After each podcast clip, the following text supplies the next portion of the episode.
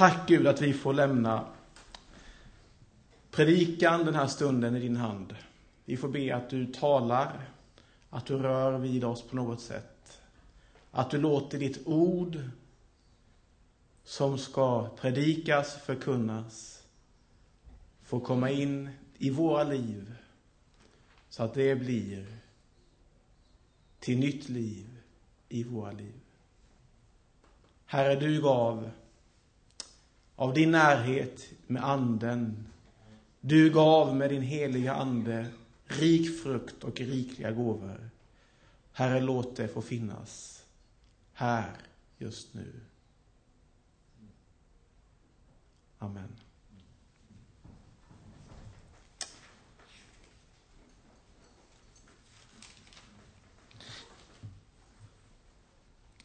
Ibland blir man lite konfunderad. Man har läst samma text kanske 20 gånger innan. Man vet det mesta om det här brevet innan. Och så bara kommer det upp för en. Något nytt kommer in i ens liv. Något nytt man har läst, något nytt man har förstått, något nytt man bara ser. Ögonen öppnas. Trots att jag har läst texten och vet exakt hur sammanhanget i brevet är. Jag har läst ganska mycket i kommentarer, uppslagsverk. Jag har till och med skrivit ett speciellt PM om det här brevet. Ändå öppnas mina ögon för något nytt. Ändå öppnas för det jag inte trodde kunde ge något nytt. I min enfald trodde jag det. Öppnas mina ögon för att se något nytt. Jag ska fortsätta på det temat som var i söndags. Då var det pingstdagen. Jag ska inte använda kyrkoårets texter för den här söndagen. Men jag ska läsa ifrån Hebreerbrevet 13, vers 16 till 21. Jag tror att texten kommer komma upp på skärmarna.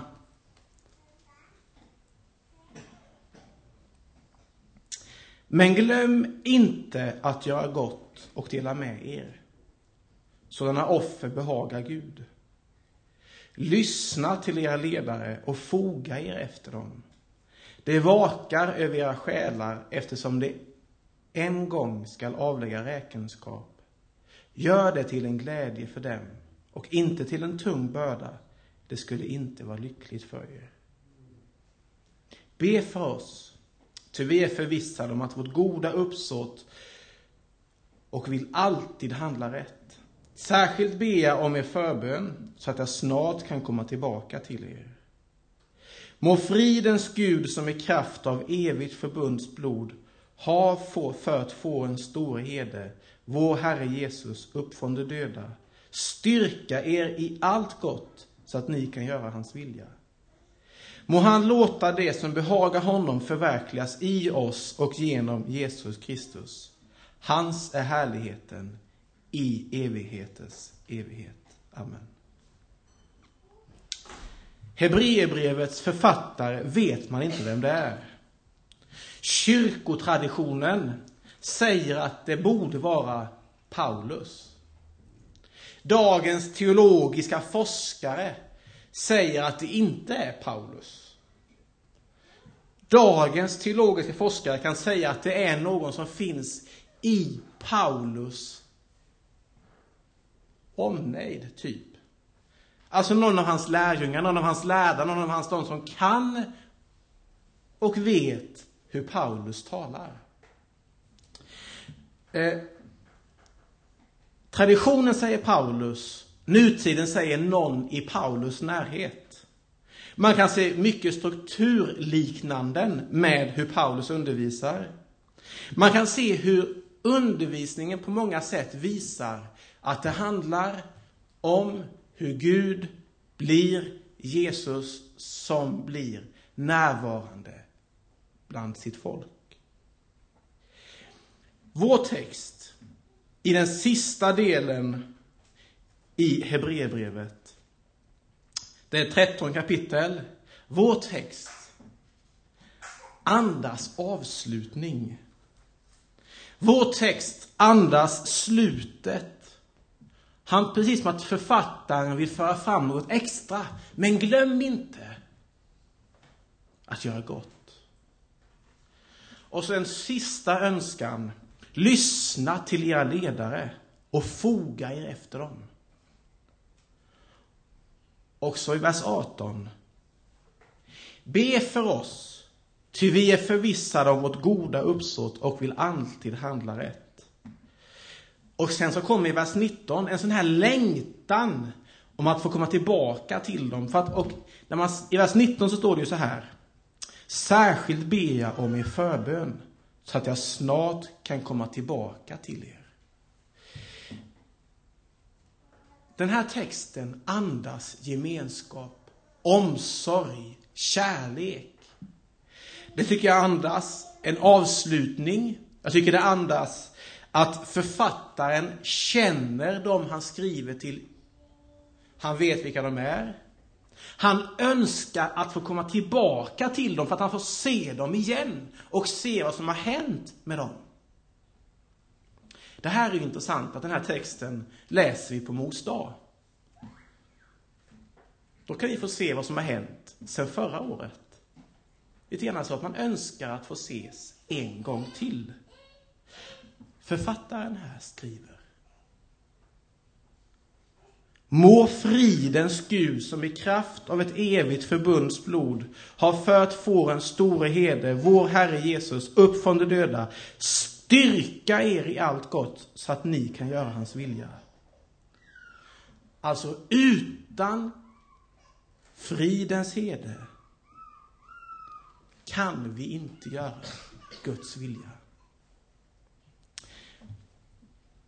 Alltså som, eh, om jag har läst teologi i fyra år och som teolog tycker jag, om jag nu kan säga att jag är teolog, det kanske jag kan säga att jag är, eh, så är det sån här bibelkunskap och bibelteologi. Det är sånt man på något sätt kommer igång på. Det här tycker jag är intressant. Det tycker jag är oerhört intressant detta. Liksom att man kan se hur strukturen i Hebreerbrevet talar vad det är för relation mellan författare och mottagare. Strukturen och orden talar att det finns en stark relation. Strukturen och orden talar om att författaren har en väldigt stark kärlek till de han möter. Strukturen och orden talar att han önskar dem allt gott.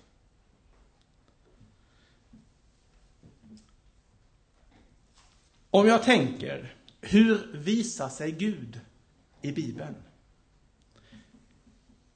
Det första i skapelsen visar sig Gud genom hans närvaro när allting skapas. I vers 1 eller vers 2 i Första Mosebok kan vi läsa.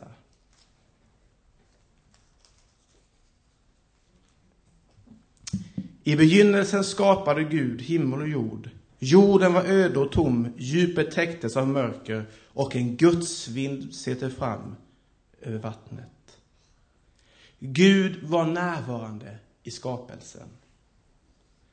Nästa sak jag tänker på, det är templet.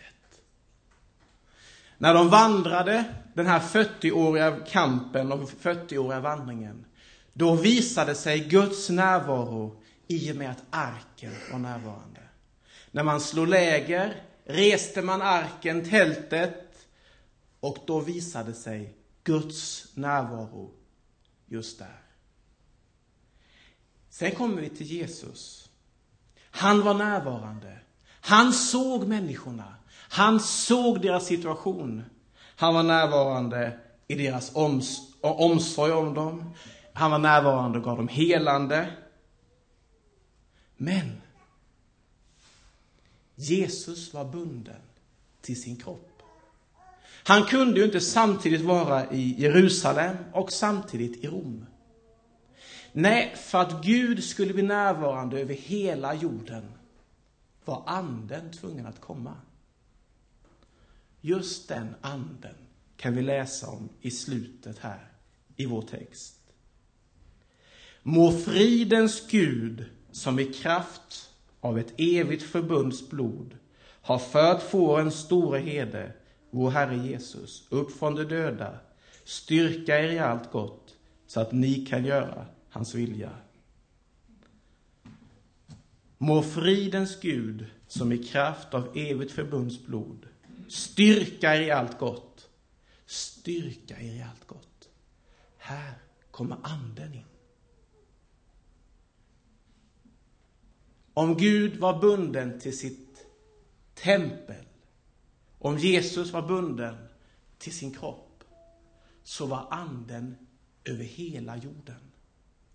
Anden kunde styrka gemenskapen till dess att Jesus kommer tillbaka.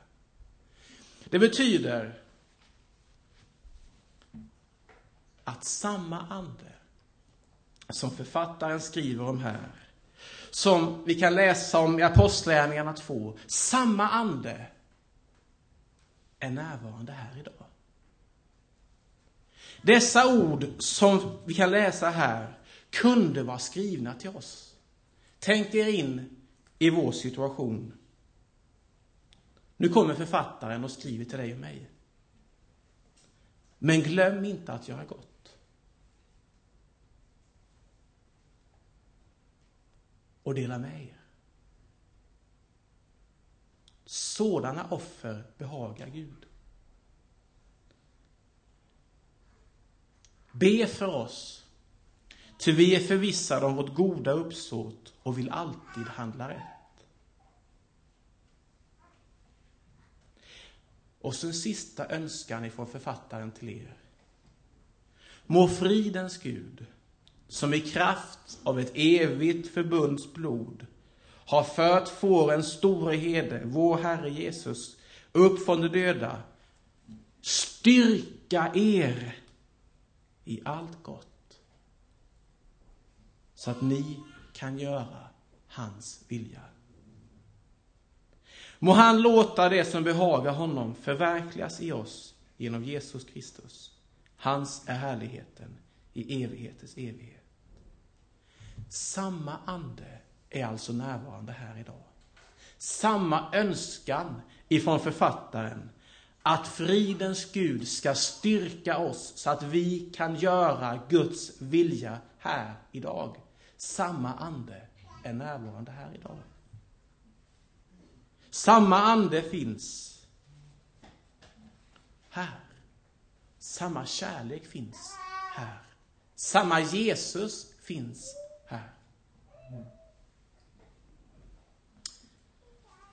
Och ni undrar varför jag svettas, så är det inte varmt. Bara en upplysning sådär.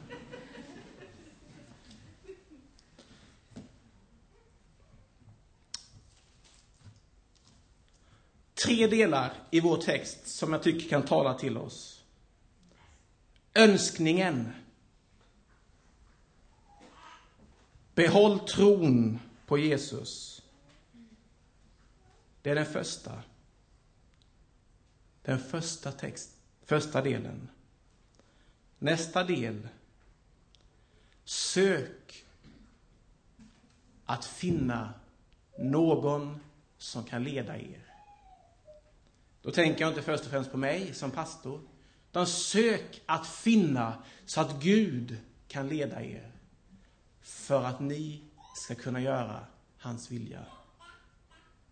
Och den sista delen, bönen. Bönen om en ärlig längtan att få uppfylla Guds längtan till jorden idag. I och med att det är pingst, i och med att det är pingsthelg förra söndagen och att det idag är söndagen efter pingst, så tänker jag, en del av oss har olika erfarenheter av anden. När man talar om anden så kan en del av oss känna Amen, halleluja. Och en del av oss tänker, det där har jag aldrig riktigt förstått.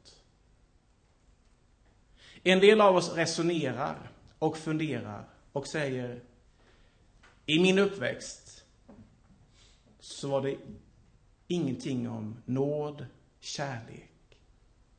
Det var bara fördömande, anden, tungotal. Ingenting om nåd, kärlek och förlåtelse. Därför möter vi en sån här helg med olika förutsättningar.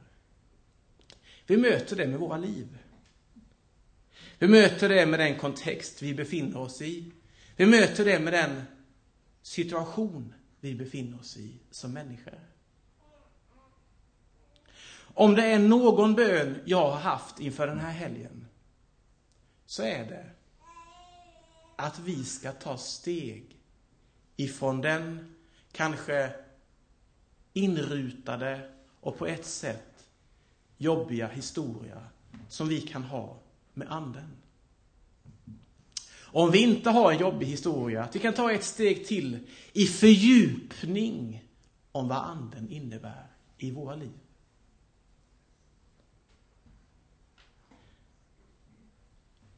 Jag tar till mig den här utmaningen ifrån författaren. Må fridens Gud, som i kraft av ett evigt förbunds blod, styrka er i allt gott så att ni kan göra hans vilja. Och för att jag ska kunna göra det behöver jag Guds heliga ande. Om vi ska kunna göra det som församling eller som gemenskap här behöver vi Guds heliga ande.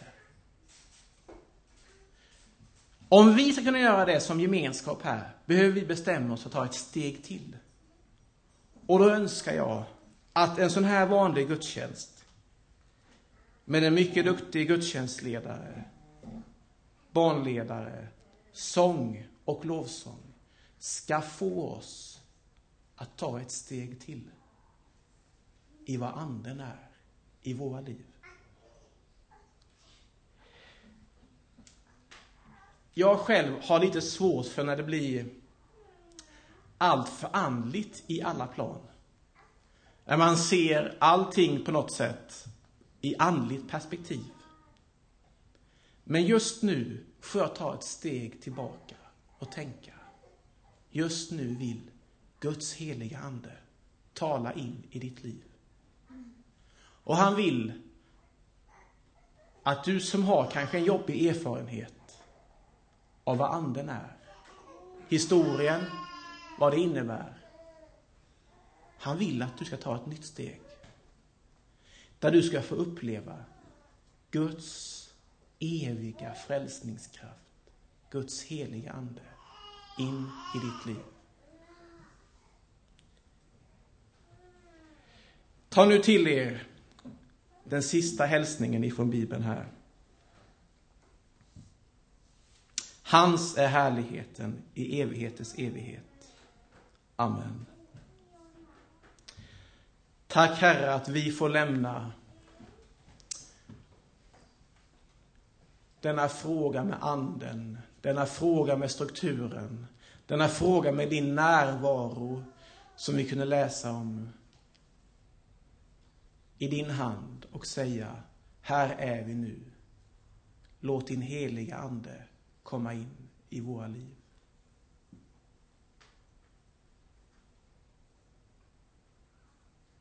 Låt din heliga Ande komma in i våra liv, Herre.